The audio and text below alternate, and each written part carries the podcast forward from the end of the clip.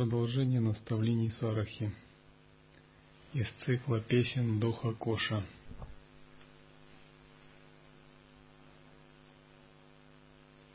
В начале XX века индийский пандит Хари Прасад нашел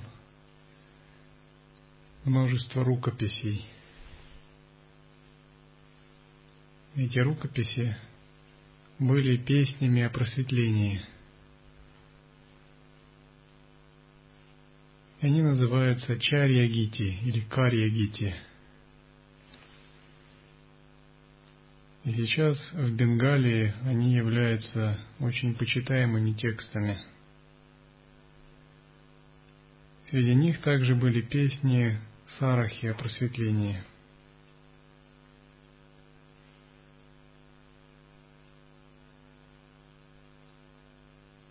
Так Сараха пишет – Оставь мысли и логику, и будь подобен ребенку. С преданностью внимай наставлениям учителя, и нерожденное проявится.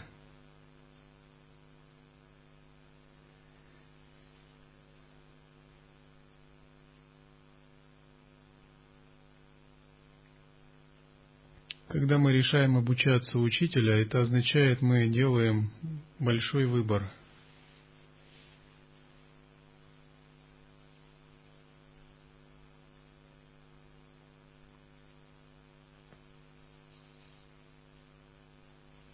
Мы должны знать, чего же мы изучаем и чего же мы хотим, когда мы обучаемся учителя.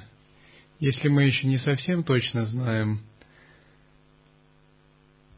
а привлеклись просто в силу а, каких-то внешних контактов, это не совсем еще зрелый подход. Потому что обучаться учителя означает стать учеником, а стать учеником означает – перенимать очень многое от учителя. В этом смысл нахождения с учителем рядом. Ну, другими словами, если этот процесс не происходит, то вопрос, вы ученик или нет, это большой вопрос. Допустим, у нас есть собака Сева, она тоже видит учителя примерно два раза в день, прибегает к нему, махает хвостом. Однако, глядя на ее духовный прогресс, я бы не сказал, что она уж сильно выросла за время общения со мной, потому что ее тело и понимание непригодно к приятию учения. Другими словами, здесь происходят очень великие вещи, но она мимо них пробегает – Таким же образом, когда мы находимся с учителем, очень важно впитывать, перенимать стиль, подходы и практики учения. Поскольку это означает перенимать очень много тонкостей восприятия, которых нет в книгах. Ну, допустим, если вы учитесь плаванию и хотите стать мастером спорта, то тренер вам говорит, что вам надо вот ладонь во время грибка вот так держать и в это время делать вдох, а не по-другому. В этом его как бы стиль. При этом у тренеров могут быть разные методы тренировки и стиля. Но в конечном счете важен процесс, прогресс.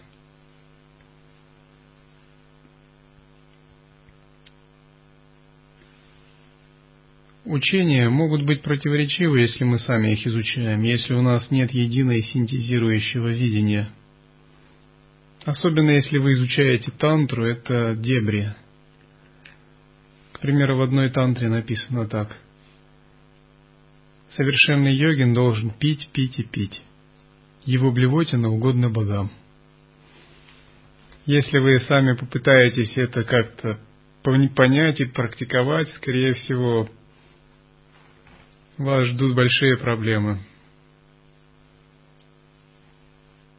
Интерпретация, сумеречный язык тантры, применение в практике, все это передается индивидуально, не существует в книгах. Тонкие нюансы. Поэтому обучаться это означает в некотором смысле смотреть на мир глазами учителя, для того, чтобы в конце концов обрести свои собственные глаза –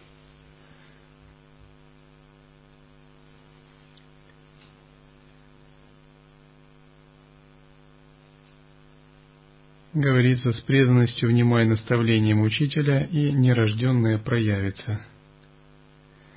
Поэтому, когда мы выбираем наш духовный путь, мы к нему подходим очень серьезно, как хороший профессионал, который не упустит ни одной детали, как каскадер, который просчитывает перед трюком каждый сантиметр, зная, что ошибка грозит ему большими неприятностями. Также и мы, когда мы следуем учению, мы пытаемся глубоко в него проникнуть.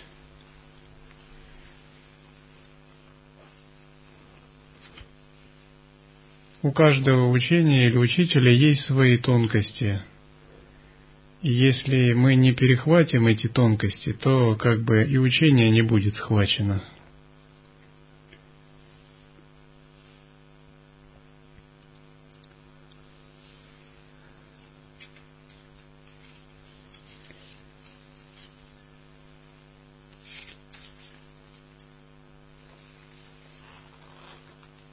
Вначале йогин подобен пчеле. Ему хорошо изучить много источников и постучать во многие двери. Но потом он становится подобным оленю, концентрируется на нескольких ключевых моментов и пытается достичь в них совершенства. Если годами мы думаем, остаемся подобными пчеле, и думаем,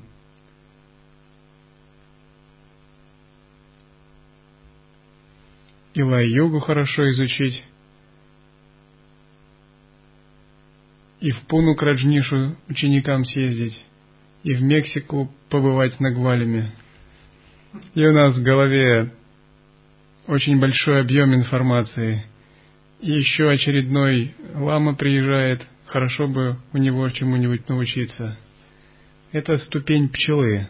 Это полезно на стадии пчелы, но так долго продолжаться не может. К сожалению, для многих это болезнь. Они зависают на этой ступени и десятилетиями остаются в ней. И в конце концов они знают все о том или ином учителе, где кто тусуется и приезжает, однако у них нет никакого личного опыта – они знают все сплетни обо всех практикующих и о всех учениях, однако единственное, чего они не имеют, это способности медитировать. Это пчела, которая уже перегружена нектаром. Но нектар собирает, чтобы его есть, а бессмысленно его собирать и собирать дальше – Поэтому наступает момент, когда нужно все остальное отставить в сторону и выбрать один путь и достичь в нем совершенства. Это подобно вот чему. Вы смотрите фильмы про боевые искусства и восхищаетесь. Кунг-фу это здорово, айкидо еще лучше. А ниндзюцу это вообще что-то потрясающее. Но не тренируйтесь сами. Потом вам нужно отставить все и стать мастером в одной области, полностью сконцентрироваться на том, что вы практикуете. Если это лая-йога, то погрузиться в нее и полностью стать в ней а, мастером. К примеру, созерцание, медитации, практик джоти-йоги, управление ветром. Пройти этот путь, погрузившись в него полностью и получив от него результат – Так обычно действует истинный мастер. Он погружается до конца, чтобы получить в нем, понять его до конца и получить настоящий результат.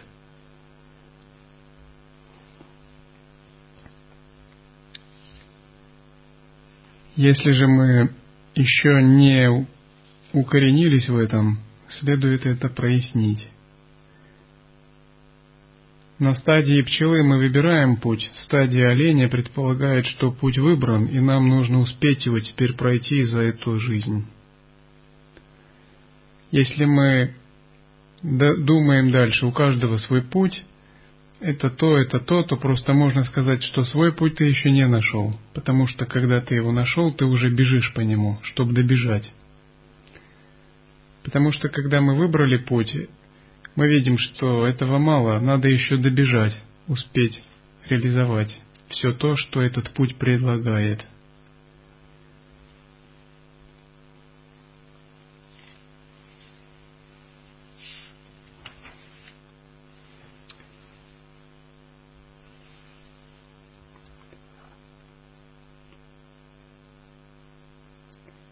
Дальше Сараха говорит, если при рождении в материальном теле ум сделать равностным, подобным небу, что останется, чтобы еще раз рождаться, когда тело отброшено?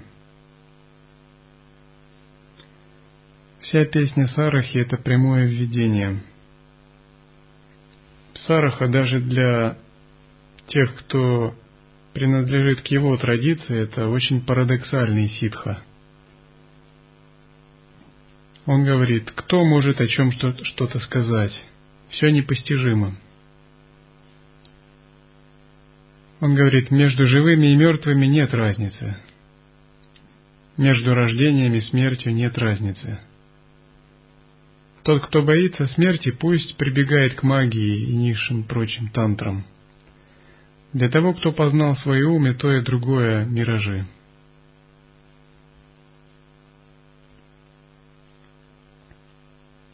Поэтому он говорит, если в материальном теле твой ум стал равным подобным пространству, подобным небу, то как только это тело отбрасывается, нет больше никаких причин, чтобы снова переродиться –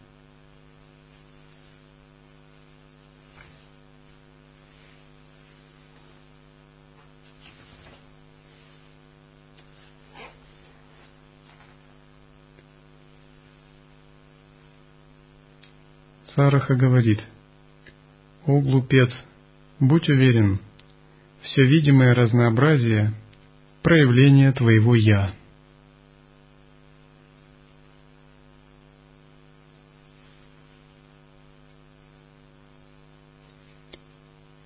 Внешняя Вселенная – проявление нашего Вселенского «Я».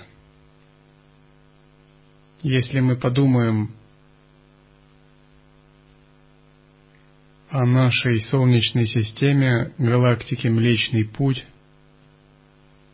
о бесчисленных множествах галактик, то мы просто придем даже в замешательство от того, какое наше Вселенское Я огромное. Тем не менее, это наше Вселенское Я. Все видимое разнообразие объектов само по себе это просто энергия – энергия, исходящая из Вселенского Я. Наша интерпретация делает ее той или иной.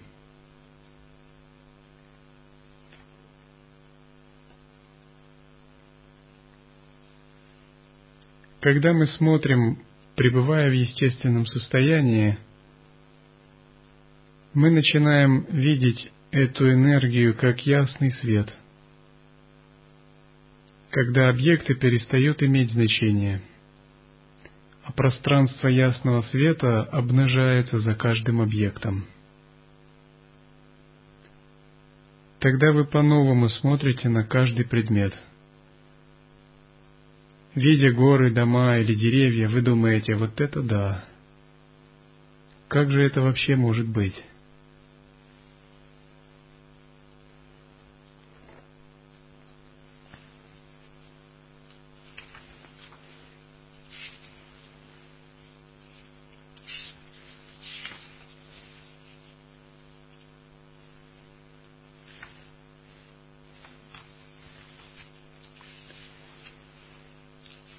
Восприятие энергии – это подход тантры, в отличие от подхода сутры.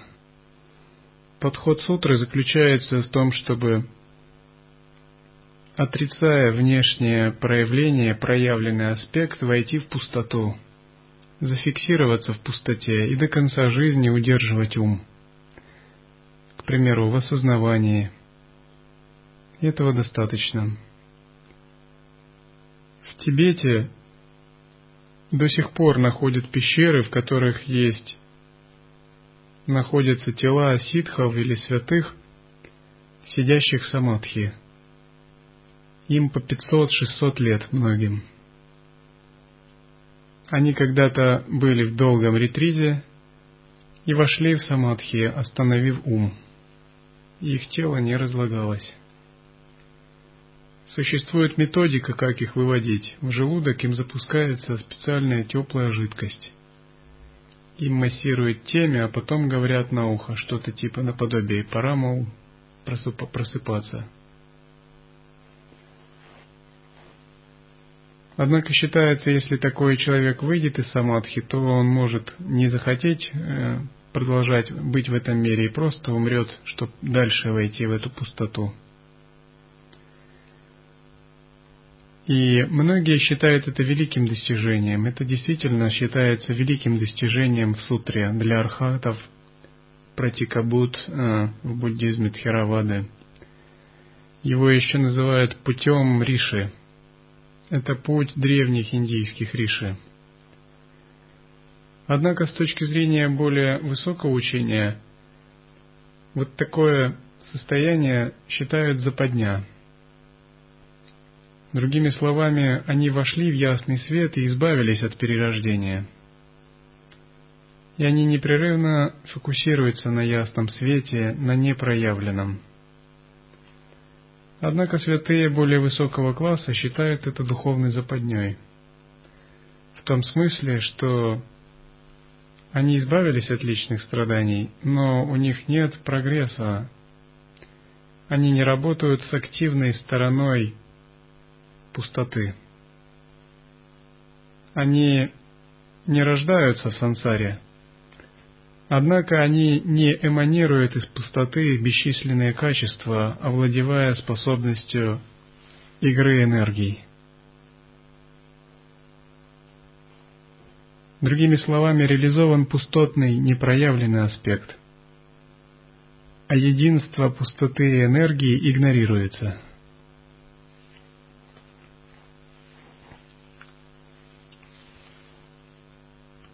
Когда же мы говорим о присутствии в лай-йоге и вообще о подходе тантры в целом, мы говорим всегда пустота плюс форма. Хорошо, конечно, реализовать такое самадхи, как эти риши. Кто-то может сказать, да мне и такое не снилось. Чего уж говорить, что это западня.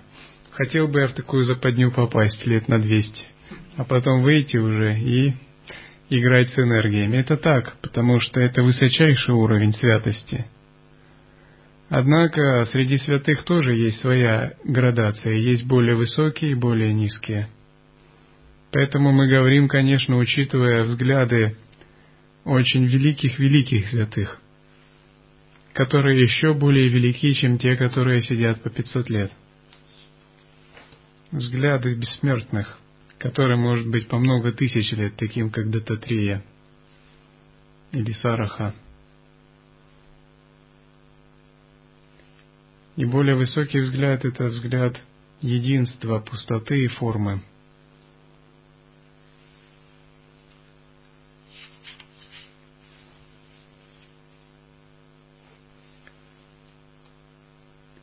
Далее Сараха говорит – Этот высший Бхагаван, он не приходит, не уходит, не остается, у него нет качества или движения. Непроявленное состояние невозможно описать ни в каких терминах. Ваше сознание переворачивается, когда вы входите в самадхи. Выйдя из самадхи недвойственности, вы можете точно подумать, Ничего из того, что я думал раньше, неправильно. Ничего из того, что я считал раньше или считали другие люди, не является истиной. Все ложь, заблуждение, иллюзия. То настолько переворачивает все взгляды. Поэтому многие святые, которые практикуют непроявленные самадхи, они так отрываются от обычного мира людей, что кажутся им обычным людям безумцами. Конечно, они не безумцы, однако их видение настолько отлично от видения обычного.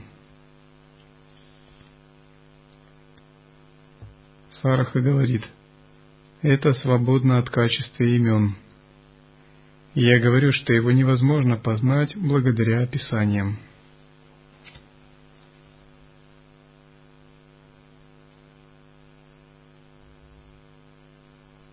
Когда речь идет о недвойственной передаче, то нет нужды использовать логику и даже метафоры. Прямая передача – это дать почувствовать. К примеру, если вести ум в шок, в изумление или испуг, это сразу можно почувствовать. Если это применить как способ практики, то можно примерно дать себе отчет, что означает коснуться недвойственности.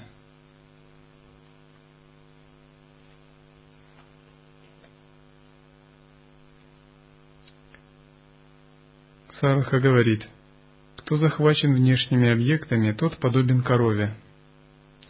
Кто захвачен небытием, тот еще больше невежда.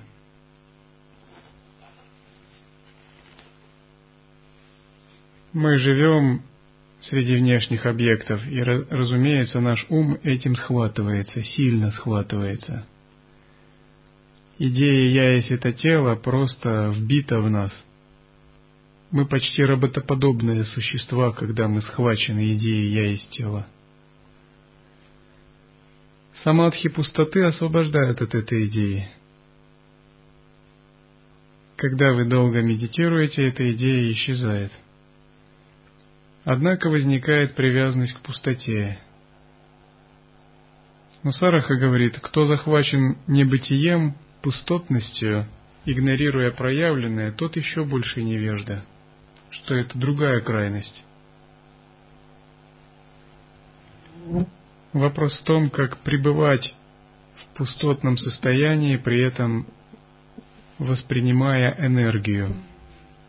С точки зрения ситхов, восприятие энергии в пустотном состоянии – это то искомое состояние единства. Вначале мы привязаны к объектам. Мы не можем общаться, чтобы не привязаться – наш ум сразу же окрашивается этим. И если мы неопытный практикующий послушник или монах, у нас могут быть даже дисгармония во взаимоотношениях из-за того, что ум липнет к тому, с кем мы общаемся или с чем мы общаемся. По мере практики мы становимся пустыми, прозрачными – нас нельзя ни ухватить, ни поймать, ни привязать. Встречаемся без привязанности, расстаемся без печали. Каждый становится центром Вселенной. Мы перестаем сходить с ума по другим людям, объектам. Нам не нужен больше никто, чтобы мы на него опирались, как привязанность. Мы знаем, что нам следует опираться на осознавание. Для этого мы здесь.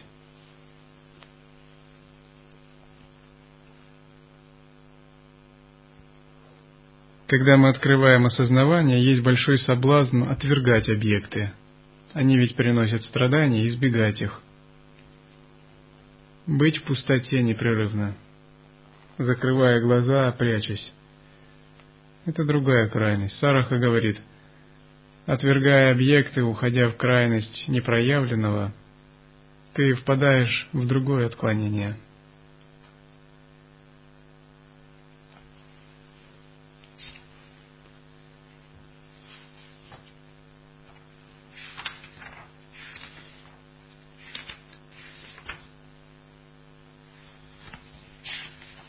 Когда же мы преодолели эти два отклонения, наша медитация длится непрерывно. Созерцание источника не терпит убытка, видим мы объекты или не видим. Далее Сараха говорит,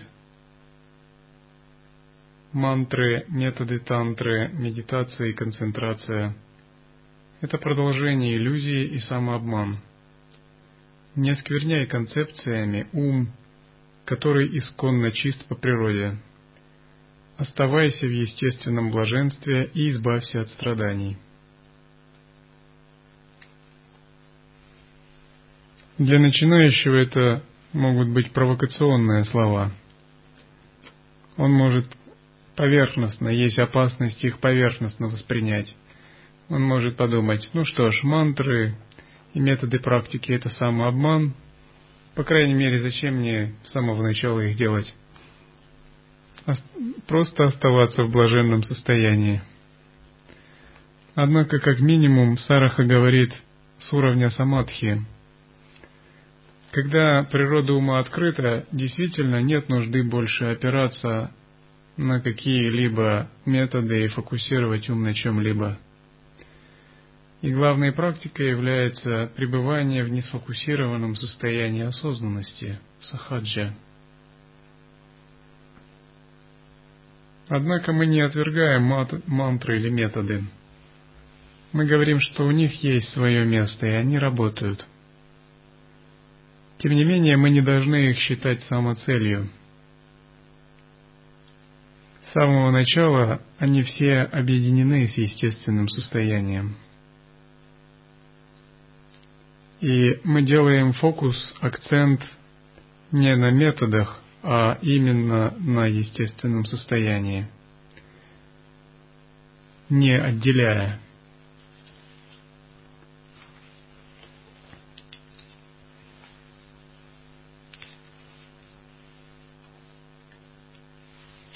примеру, если кто-то захвачен методами диеты и прочего, и ум сильно его раскручивает в этом смысле, то правильный учитель, чтобы указать на это, может порекомендовать ему не придерживаться диеты, а наоборот, есть противоположные его диете, указав на то, что его ум просто захватился внешним методом, что естественному состоянию ничего не может помешать.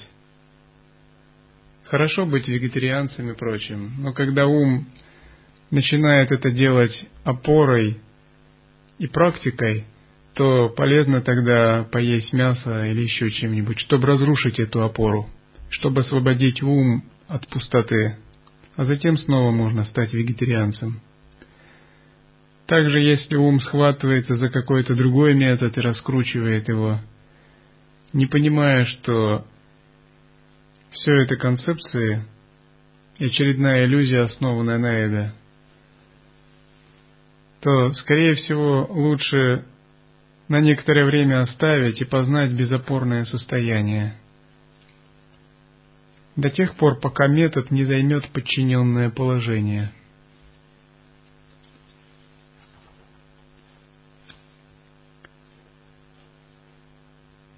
Когда же в уме у нас нет никаких фиксаций – мы укореняемся в том безопорном, а методы помогают всему.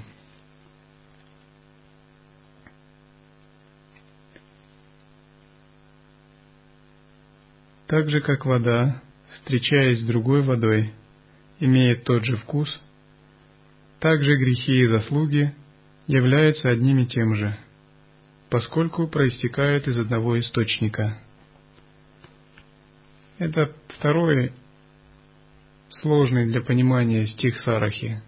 Если неправильно истолковать его, он тоже может быть провокационным, особенно для начинающих.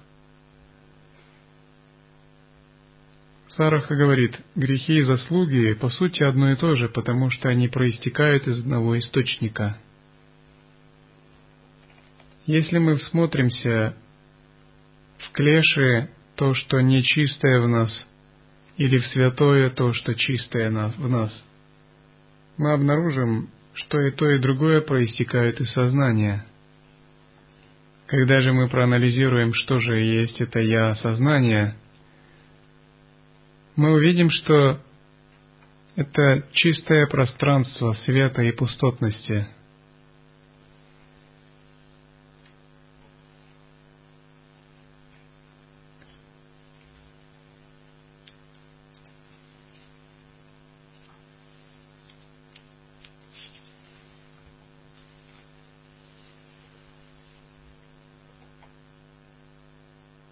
С точки зрения тантры, любые проявления – это есть энергия.